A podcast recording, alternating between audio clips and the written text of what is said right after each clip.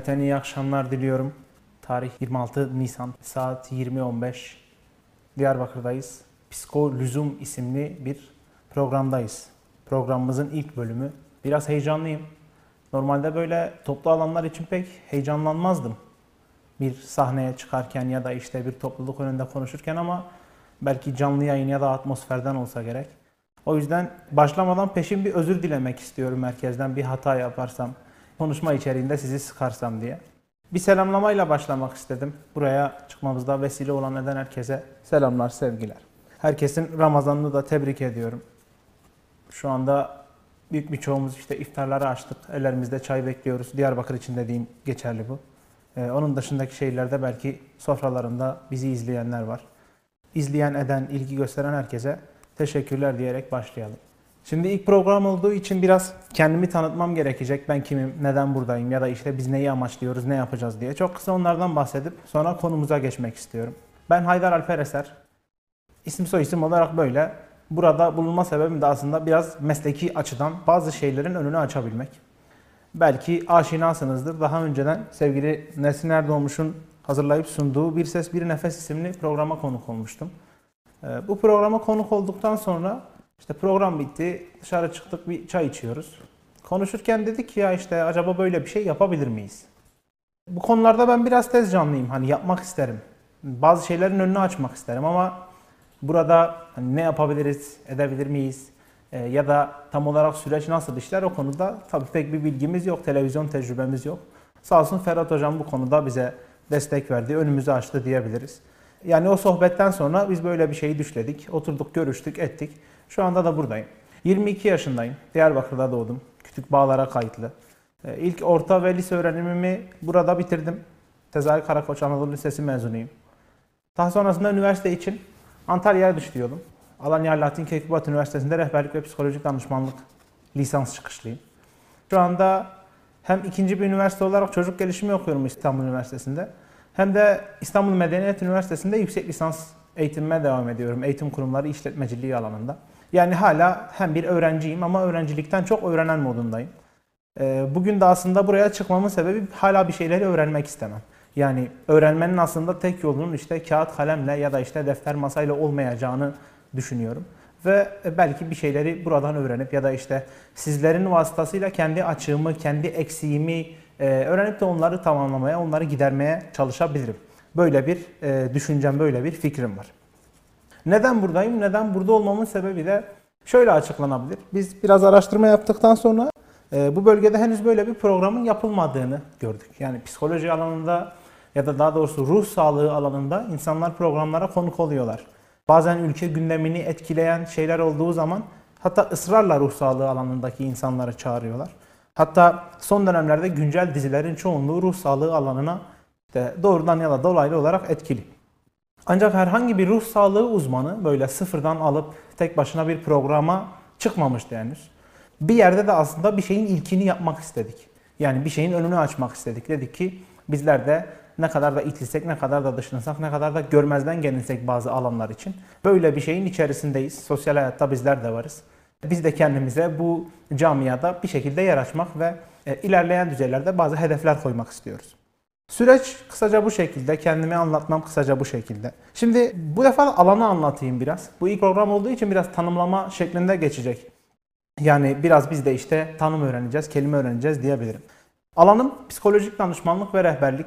Ünvanım psikolojik danışman. Psikolojik danışman nedir? Psikolojiyle ya da psikiyatriyle farkları nelerdir? Çok kısa bunlardan bahsedeyim. Ee, diğer ruh sağlığı alanları nelerdir? Bunları anlatayım size. Psikolojik danışmanlık ve rehberlik birimi eğitim bilimlerine bağlı 4 yıllık bir fakülte. Psikoloji ile aralarındaki fark Psikoloji Fen Edebiyat Fakültesine bağlı.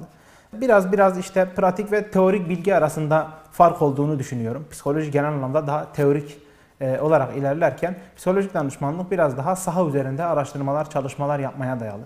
Yani akademik olarak düşündüğünüz zaman psikoloji belki bir derleme makalesi iken psikolojik danışmanlık belki biraz daha eylem araştırması şeklinde düşünülebilir. Bu dediğim şeyler tabii benim kişisel örneklerim. Bunların işte doğruluğu, yanlışlığı elbette tartışılabilir. Psikiyatri dediğimiz şey de aslında bir tıp alanı. Yani ortak olduğumuz nokta hepimizin bir ruh sağlığı alanında çalışması, hepimizin ruh sağlığı uzmanı sayılması. Tıp eğitimi aldıktan sonra ekstradan açılan bir alan tıpkı işte cildiye gibi, dahiliye gibi bir alan. Tabii e, birçok çalışması var, birçok zorlu aşaması var. Sadece bunlarla sınırlı değil, aile danışmanları var. Yine aynı şekilde bizim bölümlerden çıktıktan sonra çeşitli eğitimler alan e, ya da bu alanda yüksek lisansta çalışıp işte daha sonrasında akademik olarak devam etmek isteyen cinsel terapistler var, evlilik çift terapistleri var, gelişim için çalışmak isteyen çocuk gelişim uzmanları var. Yani biraz daha işte işin pedagoji boyutunda çalışıyor onlar. Sosyal hizmet uzmanları var, biraz daha sosyolojiyle, toplumla iç içeler. Bir de son dönemlerde çıkan ve aslında bundan alan için diyebilirim biraz çekince duyduğum manevi danışmanlık hizmetleri diye bir bölüm var. Artık böyle bir bölüm var yani biz her ne kadar yok desek de bu bölümü bir yerde tanımak zorundayız. Bunlar da biraz daha dini hassasiyetleri, dini eğilimleri gözeterek bazı şeyleri, bazı alanlara müdahale etmeye çalışıyorlar. Peki bi- bizim alt alanlarımız neler? Yani ruh sağlığı alanında çalışan insanlar hangi birimlerde çalışabilir? Aslında işin içerisinde insanın, dünyanın, e, yaşamın olduğu her yerde çalışılabilir. Her yerde çalışabiliyoruz. İşte bazıları bunların işte spor psikolojisi denilen aslında performans ve motivasyon becerisi üzerinde çalışan bazı alanlar var. Bunu daha öncesinde Marmara Üniversitesi'nde başladı. Şu anda da güncel olarak Kadir Has Üniversitesi'nde yüksek lisans olarak devam ediyor. Sağlık alanında yapılan bazı çalışmalar var. Sağlık kurumları işletmeciliği alanı var bununla ilgili. Sanat terapisi dediğimiz aslında bir yüksek lisans eğitimi değil de daha çok dışarıdan alınan işte dernekler, vakıflar vasıtasıyla alınan eğitimler var. Bunun dışında e, bizim alanda olup travma çalışan e, ya da işte psikolojik ilk yardım alanında kendini geliştiren arkadaşlarımız, meslektaşlarımız var. Trafik psikolojisi diye son yıllarda aslında revaçta olan bir alan var. Bu Avrupa'da, Amerika'da daha gündemdeyken ülkemize yeni yeni geldi diyebilirim. E, Lisans döneminde mesela Antalya'da bunu anlattığımız zaman biz bile şaşırmıştık ya dedik yani trafik psikolojisi olur mu? Oluyormuş. Şu an Orta Doğu Teknik Üniversitesi'nde yüksek lisans alanı var bunun. Yani çok geç geliyor bazı şeyler ülkemize, bölgemize ama bir şekilde geliyor. Ve biz bu bize geç gelmesini e, öğrenmeme konusunda ya da işte e, geç geldiği için bir bahane sunup sırtımızı dönme konusunda kendi önümüze engel bırakamayız, bırakmamalıyız. Yine bu alanlardan çıkıp klinik psikoloji alanında çalışanlar var. Yani klinik düzeyde çalışan, vaka görmek isteyen, aktif olarak çalışan insanlar var. Gelişim psikolojisi, endüstri psikolojisi bu alanlardan biri. Şimdi ben bugünkü programı dörde böleceğim. Ee, belirsizliği size dört ayrı konu başlığında anlatmaya çalışacağım. Yer yer işte akademik olarak bazı temellendirmelerde bulunacağım. Yer yer kendi fikirlerimi ya da işte sokakta duyduğum insanların fikirlerini, şakalarımızı, kralarımızı yer yer konuk edeceğim bunlara. Yani aslında söylediğim şeyler bir ölçüde yargılanabilir ama en başta bunu söylemekte fayda var. Bunlar benim öznel düşüncelerim, şahsi fikirlerim olduğu için yanlışsa da e, bu yanlış benim yanlışım olacak. Psikolojiye, PDR'ye, ruh sağlığı alanına bu konuda bir zeval getirmek, bir işte e, o mesleğin prestijini kırmak asla istemem. Şimdi ilk bölümümüz başlayalım konuya. Belirsizliğin tanımı. Belirsizliğin aslında öncelikle bir ne olduğunu bizim anlamamız gerekiyor. Belirsizlik nedir? Ya da biz neye belirsiz diyoruz? Belirsizlik neye olan yani biraz daha basit açıklamaya çalışıyorum. İnsanlar hangi durumlarda bir şeyi belirsiz olarak isimlendirir? Biraz bunun üzerine araştırma yapmamız, biraz bunu aslında çalışmamız lazım. Bununla ilgili çok küçük bir fıkrayla başlayayım. İki tane arkadaş yan yana gelmiş ve işte birisi diğerine sitem edecek. Şunu diyor ya diyor işte bu belirsizlik beni öldürüyor diyor. Arkadaşı onu anlıyor bir yerde ama soruyor diyor ki hangi belirsizlik? O ilk söyleyen arkadaşı da diyor ki ya işte ne bileyim. Aslında belirsizlik bir yerde bu kadar kendi içinde bir paradoks, bir döngü haline gelmiş durumda. Özellikle pandemiyle birlikte bunun e, etkisinin çok daha fazla arttığını biliyoruz. Şimdi Diyarbakır'daki belirsizlik düzenine düzenini biraz daha dilsel yolla anlatmak istiyorum. Biz hep şunu gördük. İnsanlar bir olay karşısında iki şeyi yaparlar. Ya savaşırlar ya da kaçarlar. Bu olay bir tehlike olarak isimlendirilir. Yani insanlar tehlike altına girdikleri zaman yapacakları şey bu iki seçenekten biridir. Savaş ya da kaç. Şimdi Diyarbakır'da bu biraz değişiyor. Bunu biraz daha bölgesel olarak anlatmak istiyorum. Belki samimi bulabilirsiniz diye. Savaş dediğimiz şey ben seni gözüme kestirebiliyorum. Yani senden korkmuyorum ve işte bu mücadeleye girdiğim zaman bunu kazanacağımı düşünüyorum. Ee, şu hani küçükken top oynadığımız zaman şöyle bir şey duyardık. İşte ben tek siz hepiniz. Bu aslında savaş kısmının o işte çocuk grubuna indirgenmiş hali. Yani ben tek siz hepiniz demek, evet ben sizinle savaşmayı kabul ediyorum demek. Peki ikinci durum ne? İkinci durum kaçma durumu. Yani işte gözüme kestiremedim, bu konudan zararlı çıkabilirim durumu. Orada da yine amiyane bir tabir var. Çocuklarımızın kullandığı şöyle bir kalıp var. Maile oli. Aslında anlatmak istediğimiz şey bugün maile oli kısmı. Yani öyle oluyor mu? Biraz daha kibarlaştırırsam anlatmak istediğim bu. Öyle oluyor mu? Belirsizliğin bir yerde bizim için bir tanımı e, şeklinde düşünebiliriz. Şimdi şöyle diyoruz biz. Bir olay karşısında az önce dediğim gibi iki tane ihtimal var. İşte o iki ihtimalden sonra kötü ihtimali düşündüğümüz zaman o kötü ihtimalin içerisinde de bir iki ihtimal çıkıyor karşımıza. Burada ihtimallerden biri şu. İlki en iyi ihtimal. İkincisi de en kötü ihtimal. Yani biz bunu mümkün oldukça uçlarda yaşıyoruz. Diyoruz ki elimizde bir konu varsa o konu e, alt boyutta çok çok kötü olabilir, üst boyutta da çok çok iyi olabilir. Peki bu konu ortalama olursa? E, yani belirsizliğin olumlu anlamda karşımıza çıkacağı bazı durumlar da olabilir. İşte sınavdan çok iyi aldım, çok kötü aldım. Peki ya sınavdan ortalama bir puan almışsan? Ya da sınav sonucun açıklanmamış ama senin sonucun ortalamaysa ve sen işte iyi ya da kötü beklediğin zaman şaşırma özelliğin, şaşırma durumun nereye kayacak? Bu iki özellik aslında bir belirsizlik türü ve birçok insana göre de bu durum en kötü ihtimalden dahi daha kötü.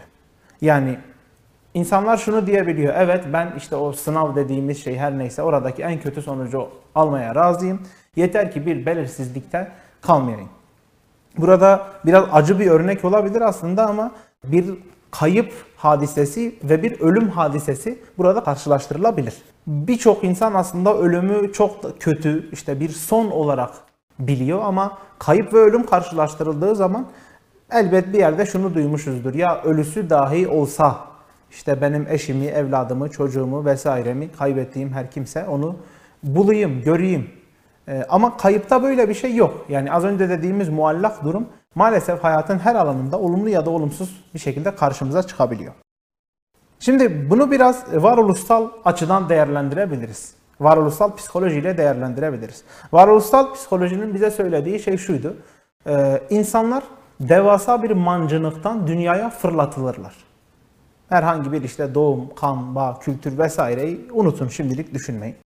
Bizler topluca bir yerdeyiz. Devasa bir mancınık var ve oradan dünyaya bir kere de fırlatırıyoruz. Yani bir boşluğun, bir belirsizliğin içerisine düşüyoruz. Ve burada işte bazı duygularımız, bazı fikirlerimiz açığa çıkabiliyor. Varoluş buna şu şekilde değiniyor. Şimdi bu kadar zamandır gördüğümüz şeylerde şu iki şey kesin. Birincisi doğum var. İkincisi de ölüm var buna karşılık olarak. Ee, bir de bu ikisi arasında bir yaşam var. Ancak yaşam içerisinde biz bir son olacağını biliyoruz. Yani yaşayan birisine doğdunuz mu dediğimiz zaman bu belki biraz nasıl anlatsam çirkin bir vaziyet alabilir. Ama yaşayan birisi hani doğumunu bitirdiği için sadece bir şey kalmıştır ölmesi. Varoluşçuların sorduğu soru şu. Peki sen ne zaman öleceksin? Burada müthiş bir soru işareti var karşımızda. Çünkü ne zaman öleceğimizi bilmiyoruz. E ne zaman öleceğimizi bilmememize rağmen yine yaşamaya devam ediyoruz. Yani savunduğumuz şey aslında şu. Hani sakın kalkıp bunu böyle olumsuz ya da işte arabesk bir mantıkla düşünmeyin. Savunulan şey şu. Yani yaşamın kendi doğasında dahi e, evrimsel olarak, varoluşsal olarak bir döngü noktasında bir belirsizlik zaten var. Biz bu belirsizliğin içerisinde zaten yaşıyoruz. Sorun o belirsizliğin içerisinde olduğumuz, düşündüğümüz anda başlıyor. Yani işte oturup ben ne zaman öleceğim, ben ne zaman öleceğim, işte ölüm hangi tarihte olacak vesaire dersek o varoluştaki belirsizlik bizim karşımıza bir problem olarak gelebilir. Burada bir şair alıntısı yapmak istiyorum. Ee, Onur Ünlü'nün Beş Kardeş isimli bir dizisi vardı. Onun sanırım ilk bölümünde geçen böyle bir yemek sahnesinde. Ee, Nazım Hikmet'in sözü bu. Şöyle diyor, insan öleceğini bile bile nasıl yaşar? İki tane ihtimal vardır diyor bununla ilgili. Ya çıldırır ya da öleceğini unutur diyor. Ee, aslında bizim bu kadar anlatmak istediğimiz şeyleri iki satır içerisinde anlatabiliyoruz. Burada edebiyatla psikolojinin belki de e, çok yakın, kardeş çok yakın akrabalar olmasının bir özelliği. Yani biz de çıldırmıyoruz, öleceğimizi unutuyoruz ve devam ediyoruz. Yani o belirsizliği makul bir ölçüde kabul edebiliyoruz. Yani insan belirsizlikle dünyaya geldiği gibi o belirsizliği kabul edebilecek bir fıtrat üzerinde de yaşamını devam ettirebiliyor. Şimdi varoluşla ilgili daha söylenecek çok şey var ama ben burada kısaca anlatıp geçeceğim. Şimdi ikinci şey şu, belirsizliğin yakınlığı. Yani burada belirsizlik bizim için hmm, ne kadar uzak, ne kadar yakın ya da işte bizim buna yüklediğimiz anlam ne kadar uzak, ne kadar yakın. Ee, bu yakınlık, uzaklık ya da işte yüklediğimiz anlamda belirsizliğe karşı göstermiş olduğumuz ya da belirsizlik içerisinde göstermiş olduğumuz bir tahammül durumu açığa çıkıyor. Burada çok küçük bir etimolojik bilgi verebilirim, bir de, değinebilirim buraya. Tahammül kelimesi Arapça kökenli bir kelime. Ee, ve tahammül kelimesiyle hamal kelimesi bir yerde aynı kökte. Şimdi hamal yük taşıyan demek. Tahammül de aslında ona işte katlandığımız, tahammül ettiğimiz, sabrettiğimiz aslında ne kadar katlandığımızla ilgili. Yani hamalın da özünde işte yük taşımak, tahammülün de özünde bir hamal gibi yük taşıyabilmek var. Belirsizlik açısından bunu düşündüğümüz zaman şöyle bir soru çıkarabiliriz ki bu soru bence biraz edebi de sayılabilir. Bizler bu hayatın yükünü ne kadar taşıyabiliyoruz? Ne kadar uzun süre ya da işte ne kadar ağırlıkta taşıyabiliyoruz? Ee, belirsizlik için belki de sormamız gereken temel soru bu. Çünkü burada bizim direncimiz, psikolojik yönden esnekliğimiz ya da işte güçlü olup olmama durumumuz e, hepsi bir yerde birbirini yorduyor. Belirsizliğe tahammül dedik, hamal ve yük taşıma arasında bir ortaklığımız var dedik. Yani dediğim gibi bizler de bu hayatın bir yerde hamallarıyız ve bu belirsizlik konusunda ne kadar yük taşıyıp taşıyamayacağımızı yaşayarak öğreniyoruz ve ölçüyoruz. Fransız yazar Alexander Dumas'ın bununla ilgili bir sözü var. Şunu diyor, diyor ki belirsizlik hayattaki tüm işkencelerden daha da kötüdür diyor. E, bu da aynı şekilde belirsizlik için yapılan pesimist bir tanım. Optimist tanımlar var mı yani belirsizlik için daha pozitif düşünen tanımlar var mı? Var. Ee, bu ilk bölümde ilk bölümü bitirdim. Dördüncü bölümde belirsizliğin sonuçları kısmında biraz onlara değineceğim şu optimist tanımlara. Şimdi bir türkü dinliyordum ben bu çalışmaları yaparken. Şiirden Türkiye'ye aktarılan bir şey ve orada bunu sunmak istedim. Dedim ki ben bu konuyu belirsizlikle nasıl bağdaştırabilirim? Ee, ölüm ile ayrılığı tartıyorlar ve birini diğerinden 50 dirhem fazla buluyorlar. Bu yani bilmiyorum psikolojik açıdan düşününce mi ya da işte edebi açıdan düşününce mi biraz ilgi çekici. Ben burada üçüncü bir şey yapacağım. Dün yaptığım şeyi aslında sizlere söyleyeceğim. Ben ölüm ve ayrılığı tartanlara şunu diyorum. Diyorum ki gelin ölümü, ayrılığı bir de üçüncü bir şık olarak belirsizliği tartalım. Üçlü bir terazi kuralım ve işte hangisi diğerinden daha ağır gelir biraz bunun üzerine konuşalım. Belki bu noktada ilgi çekici bir e, taraf yakalayabiliriz. Şimdi anlatmak istediğim şey şu. Bir alıntıyla başlayayım. İkinci bölümün alıntısı bu. 1883 ee, yılında Lübnan'da doğan bir yazar aynı zamanda bir filozof olarak tanınıyor camia içerisinde. Halil Cibran'dan söz ediyorum. Halil Cibran'ın söylediği şöyle bir söz var. Her insan kendi içinde iki varlık barındırır. Birincisi karanlıkta dahi uyanık kalan, ikincisi ise ışıklar yanıkken dahi uyuyan.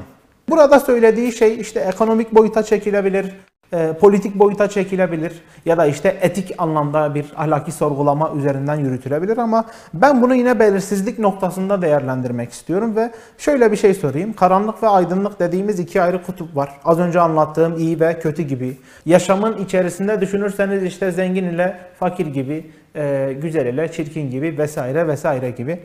Yani iki ayrı uç içerisinde bir orta nokta düşündüğümüz zaman ne tam karanlık ne de tam aydınlık. Yani loş bir ışık olsaydı biz uyuyacak mıydık yoksa uyanık mı kalacaktık?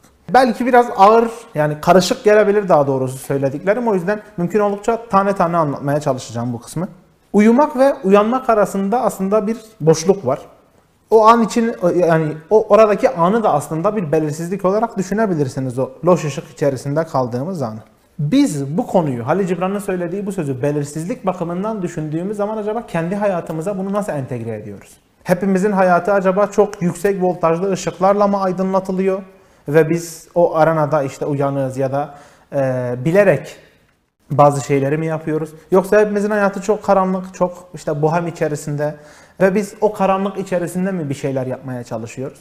Burada psikolojik yönden biriciklik dediğimiz olay devreye girebilir. Yani her insanın farklı farklı aile tarzları, kültürü, yetişme tarzı, işte gelişim açısından farklı farklı şeyler yaşadığı e, devreye girebilir. Yani burada psikolojik olarak her insan farklıysa ben buradan herkese çıkıp işte şu şudur, bu budur diye kalıp yargılar kuramam. Kalıp yargılar da zaten herhangi bir insan için kurmak istemem. Psikolojik anlamda ya da başka bir manada. İkinci bölüm için şöyle bir şey var. Bu ikinci şey dediğim. İnsan psikolojisi belirsizlik dışındaki her şeyi göğüslemeye müsaittir demiş. Şimdi geliyoruz benim dün dinlediğim türkü ve o türkünün ardından sorduğum üçüncü soruya. Ölüm ile ayrılığı tartıyorlar. Birini diğerinden 50 dirhem daha fazla buluyorlar. Peki buna üçüncü bir şey ekleyelim. Ölüm, ayrılık bir de belirsizliği aynı terazi içerisine koyalım ve bu üçünü tartalım. Hangisi diğerinden daha ağır ya da hangisi diğerinden daha hafif gelir? Belki o 50 dirhem dahi değişebilir bu soru içerisinde. Anlatmak istediğim şey şu. Hayat içerisinde bir ölüm var, bir ayrılık var. Belirsizlik konusunu ölüm ve ayrılık babında düşünelim. Sevdiğiniz bir insan sizden ayrıldı. Birinci ihtimal. Sevdiğiniz bir insan öldü. ikinci ihtimal. Ölüm varoluşsal bakımdan kendi içerisinde bir kesinlik barındırıyor mu? Barındırıyor aslında çünkü ölen birisi fiziken artık yok. Artık onunla sadece fiziken diyorum bakın. O ruhani boyut ya da işte manevi boyutla ilgili herhangi bir sözüm, herhangi bir cümlem yok bu konuda. Fiziken o insanla artık gidip konuşamazsınız. Fiziken o insanla gidip bir diyalog kuramazsınız. İşte anılarınızı ona anlatamazsınız. Fiziken o insanla bir masada oturup yemek yiyemezsiniz vesaire vesaire. Örneklerle sıkmak istemiyorum. Ayrılık konusunda şöyle bir şey devreye girebilir. Yarın bir gün o insanla tekrar yan yana gelebilirsiniz. Bu bir ihtimal aslında. Yarın bir gün o insanla tekrar bir masa üzerinde oturabilir, bir yemek yiyebilir, işte bir bir bardak çay bir şey içebilirsiniz bir seyahate çıkabilirsiniz. Yani o insan sizin hayatınızdayken yaptığınız her şeyi ayrıldıktan sonra onunla düşleyebilirsiniz. Çünkü burada bir küçük de olsa, büyük de olsa ayrılma şekliniz, düzeyiniz ya da işte ayrılmanız sonucunda aldığınız tepki neyse bir ihtimal vardır. Ancak ölüm konusunda tekrar tekrar söylüyorum fiziken böyle bir ihtimal mümkün değil. Yani belirsizlik açısından değerlendirdiğimiz zaman ölüm bir kesinlik barındırırken ayrılık bir kesinlik barındırmıyor. Peki bizim bu zamanlar içerisinde bu kadar sıkılmamızın, bu kadar işte kötü durumlara gelmemizin sebebi acaba o ayrılık içerisinde kurduğumuz umut mu? Yani biz sürekli acaba olur mu, acaba yapabilir miyiz, acaba acaba diyerek kendimizi tükettiğimiz için mi ayrılığı ölümden 50 dirhem daha fazla buluyorlar? Bu aslında bizim biraz sorgulamak istediğimiz kısım. Yani belirsizliği üçüncü bir şık olarak değil de e, bu iki karşılaştırmaya bir gözlük olarak, bir göz olarak dahi ekleyebiliriz. Burada tabi manevi alanla ilgili de şöyle bir şey var. Şimdi bugün benim dedem rahmetlidir, vefat etmiştir. Ama siz bugün benim neneme gidip sorduğunuz zaman benim nenem hala evlidir. Şunu sorarsınız, işte sen hala evli misin dersiniz. O da evet evliyim ancak sadece kocam öldü der. Yani bu biraz işin aslında e, yaşayış kısmı, yetiştirilme kısmı, belki biraz da kültür kısmı. E, bu tabi her alanda değişebiliyor. Kısaca anlatmak istediğim şeyler belirsizliğin hem biraz felsefi tanımı hem e, varoluşçuların ne dediği hem bizim işte türkülerimize e, sokakta duyduğumuz sözlere nasıl etki etmiş, nasıl işlemiş bununla ilgili şeylerdi.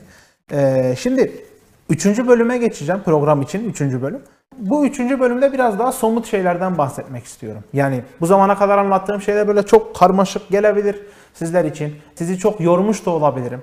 Onun için de biraz sığınıyorum yani özrümü de dilerim en başta. Yine tekrar tekrar bununla ilgili e, eğer sıktıysam ettiysem biraz daha somutlaştıracağım bilginiz olsun. Şimdi üçüncü bölüm belirsizliğin bir takım etkenleri var. Etken, etki eden bazı şeyler. Bunlar kendi içerisinde ikiye ayrılıyor. Birincisi her alandaki aslında ikiye ayırmalarımız gibi e, içsel ve dışsal etkenler olarak ikiye ayrılıyor bunlar. Bunun da ortaya çıkış noktası şu. Burada biraz kültürel boyutta ya da işte biraz e, racizm alan yani ırkçılık alanında ya da işte xenofobik temelinde bazı sorgulamalarımız da olabilir bu üçüncü bölüm içerisinde. Şunu diyor. Birey tanımadığı her şeyden korkar.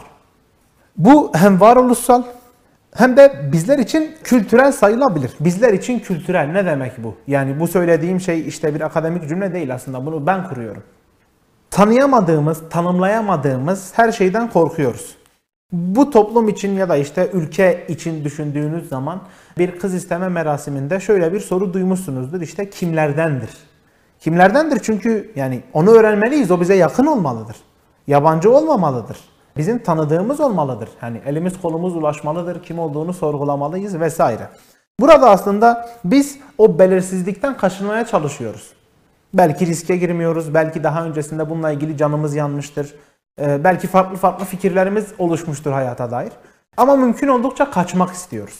Yani o en başta söylediğim şey vardı ya savaş ya da kaç. Belirsizlikten biz savaşamıyoruz çünkü karşımızdaki düşman bizi dövecek mi dövmeyecek mi tam olarak bilmiyoruz. Ve biz ikinci ihtimali düşünüyoruz. Diyoruz ki lan şimdi durduk yere dayak yemeyelim ve biz bu belirsizliğe hiç bulaşmayalım. Peki belirsizliğe bulaşmadığımız zaman ne oluyor? Yani sadece dışsal etkenlerden çıktığımız zaman iş çözülecek mi? Hayır. İçsel etkenler de e, yine bir şekilde belirsizlikle bizi yüz yüze baş başa bırakabilir. Hem varoluşsal hem de bizler için kültüreldir. Varoluşsal kısmını ikinci bölümde anlattım. Bunu tekrar tekrar söylemeyeceğim. Bu aslında psikolojik olarak görülüyor ama müthiş derecede felsefi bir temellendirme. Ki zaten varoluşsal psikolojinin de ortaya çıkış noktası bu. Bizler için kültürel dediğim kısmı da şu kız isteme metaforundan ya da işte insanların bir yere gittiği zaman tanıdık bir göz aramasından, bir sima aramasından anlaşılabilir, ortaya çıkabilir. Herkes birbirini tanıyor. Bir gün işte bir yabancı şehre geliyor ve burada dediğim şey biraz daha xenofobiyle ilişkisini kurabilmek. Örneğin küçük bir şehirde küçük bir mahalle kültürünü örnek verebiliriz. Bir mahallede yaşıyorsanız bir yabancı o mahalleye girdiği zaman herkes bir saf tutabilir bu konuda. Yani işte biz biz varız ve karşıda gelen bir kişi var. Burada sayı, üstünlük, yaşanmışlık vesaire gibi durumlar devreye girebilir. Yani insan özünde bir şekilde hem içsel hem de dışsal ne olursa olsun belirsizlikten kaçmak istiyor. İçsel anlamda, varoluşsal anlamda biz bundan kaçıyoruz. Peki belirsizliğin bu kadar kaçmamıza rağmen kötü olmasının sebebi ne? Bu aslında belki de hani sizin sormak istediğiniz bir soru ama bunu ben sordum dün ve aslında ben de yanıtlayamadım. Belirsizliğin biz yani kaçsak bile hem içsel hem de dışsal faktörler var evet. Biz bu belirsizlikten kaçmaya çalışıyoruz evet. Bazı durumlarda gerçekten kaçtığımızı da düşünüyoruz. Kaçıyoruz, hissediyoruz bunu. Evet. Peki kaçmamıza rağmen belirsizlik bizler için neden kötü?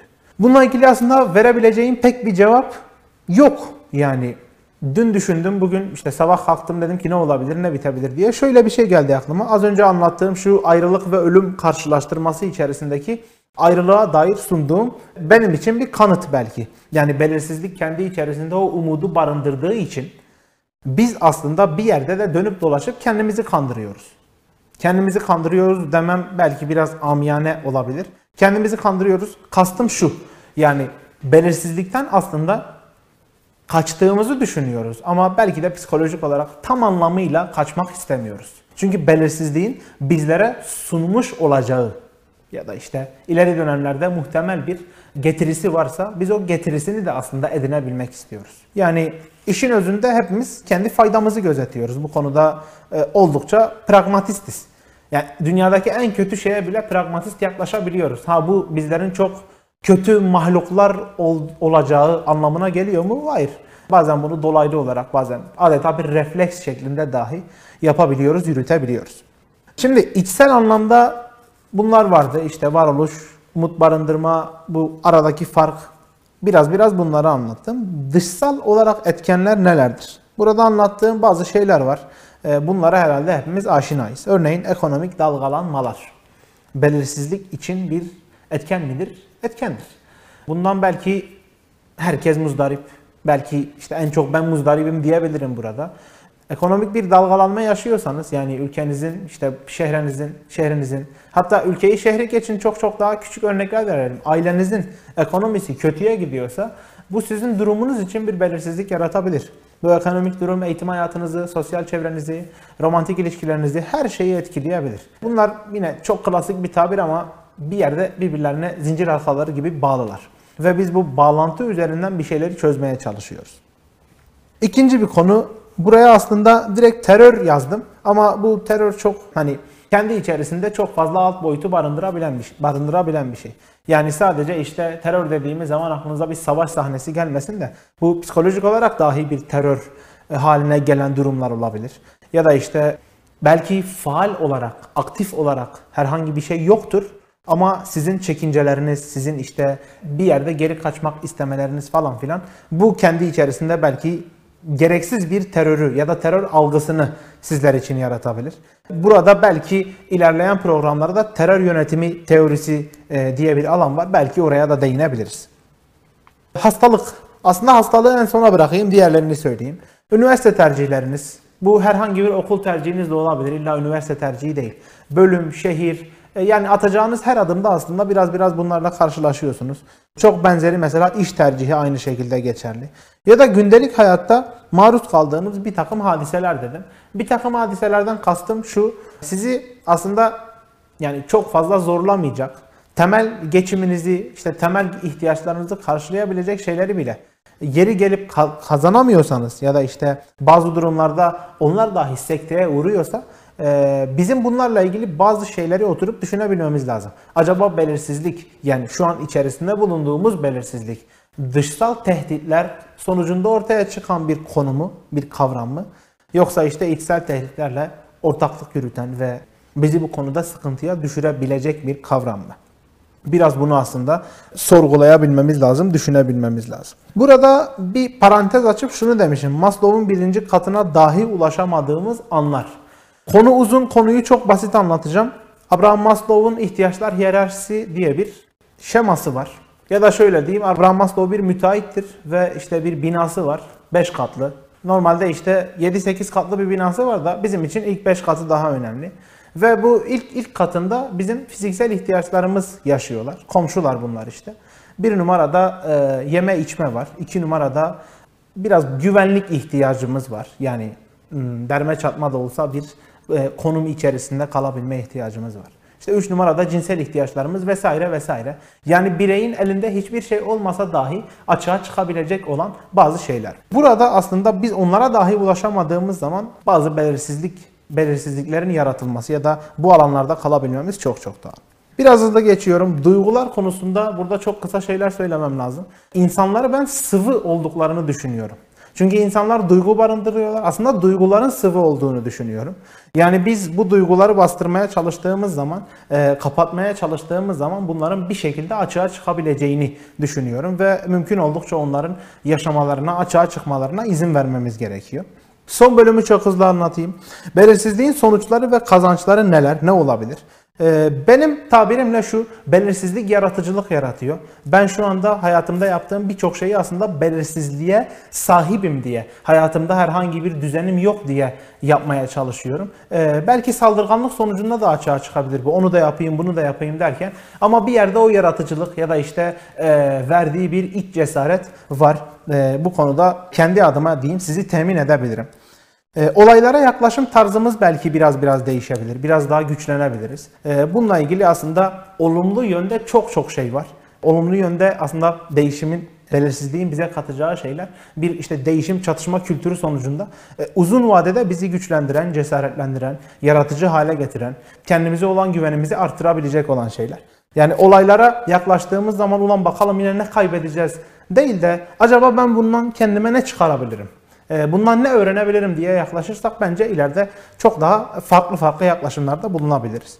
Konuyu 4 bölümde bu şekilde anlattım. Son bölüm bununla ilgili Sinan Canan'ın müthiş bir sözü var. E, belirsizlik ile dans etmeyi bilmezsek bu müzik bize gürültü gibi gelir diyor. Burada hazır konusu açılmışken bugünlük 3 tane kitap önerim olacak. Onları çok kısa anlatayım. Ee, Sinan Canan'ın Değişen Beynim isimli bir kitabı var. Belirsizlik konusuna değindiği yerler var. Ee, bulabilirseniz, temin edebilirseniz okumanızı öneririm. İkinci kitap Şamlı yazar Nizar Kabbani'den Ben Beyrut isimli bir kitap. Bu aslında Beyrut'ta 1967'de başlayan iç savaş sonrasındaki o belirsiz durumu biraz daha işte diplomatik ve politik bağlamda anlatmaya çalışıyor. Üçüncüsü ise Canım Çocuklara özel. İranlı yazar 32 yaşında çok çok erken kaybettiğimiz Samet Behrengi'nin Püsküllü Deve isimli bir kitabı. Bir oyuncak dükkanında e, her yer kapalı ancak e, işte çocuk deveyi görüyor ve diyor ki ne kadar iyi. E, bir şey olduğu zaman ilk başta deve kaçabilir. Çünkü işte çok büyük hörgücü var ona bir şey olmaz diye. Yani çocukların aslında o belirsizlik durumlarını bizden çok daha olumlu gördükleri üzerine e, bir fikir verebilir bunlar bizim için. Son bir sorum var bununla ilgili hazırladığım. O soruyu da cevaplayıp yavaş yavaş müsaadenizi isteyeceğim. Başlangıçta korkuyordum 45 dakikayı nasıl bitirebilirim, o kadar konuşabilir miyim diye ama herhalde bir şekilde konu konuyu açıyor ve bitirebiliyoruz. İşte o hazırlığı yaptığımız zaman bunun önüne geçebiliyoruz. Umarım çok sıkmamışımdır. Belirsiz olan şey, bu benim dün kendi hazırladığım bir soru. Bugün programda sorabilmek için. Soru şöyle, belirsiz olan, belirli olanı anlamlı mı kılar?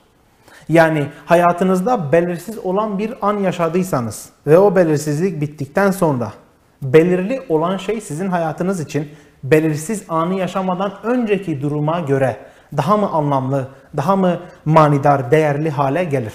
Bu bununla ilgili. Aslında bunu biraz yani çok basit böyle bir ödev gibi ya da işte önümüzdeki haftaya kadar bununla ilgili düşünmenizi istediğim için sordum. Herkesin farklı farklı cevaplarının olacağını düşünüyorum. Sonuç bağlamında ne kadar değerli ya da ne kadar önemli olduğunu belki de şimdiki zamanda, şu anda henüz bir şeyler devam ediyorken, yaşamın fonksiyonları varken görebiliriz, öğrenebiliriz. Programın sonuna geldik. İlk programımızdı bu. Heyecanlıydım. Biter mi bitmez mi korkuyordum. Bitti şükür. Dinlediğiniz için, izlediğiniz için çok çok teşekkür ediyorum. Programımızın ismi Psikolüzum'du. Psikolojinin herkese lüzum, elzem, gerekli olduğunu düşünüyoruz. Ve desteklerinizle bu programı çok çok daha iyi yerlere, ilerleyen yerlere taşıyabileceğimin, taşıyabileceğimizin kanaatindeyim. Bunu aslında sizin belki bana söylemeniz gerekecek program sonrasında ama ben size şimdiden söyleyeyim. Verdiğiniz destekler için, işte sorduğunuz sorular, attığınız mesajlar, yaptığınız paylaşımlar için hepinize teşekkür ediyorum. Hepinizin emeklerine sağlık. Programımız iki haftada bir gerçekleşecek. Bir sonraki programımız 10 Mayıs tarihinde olacak. 10 Mayıs Pazartesi akşam yine aynı saatte 20.15'te Ahmet Radyo TV'de sizlerle birlikte olacağız. O zamana kadar hayatta kalmaya çalışın. Kendinize iyi bakmaya çalışın. Bunca belirsizlik içerisinde belki de bazı şeyleri öğrenebileceğimizi nasıl e, yapabileceğimizi öğrendik bugün. Bu kadar belirsizlik içerisinde öğrenmeye çalışın diyorum. Hepinize iyi akşamlar. Teşekkürler.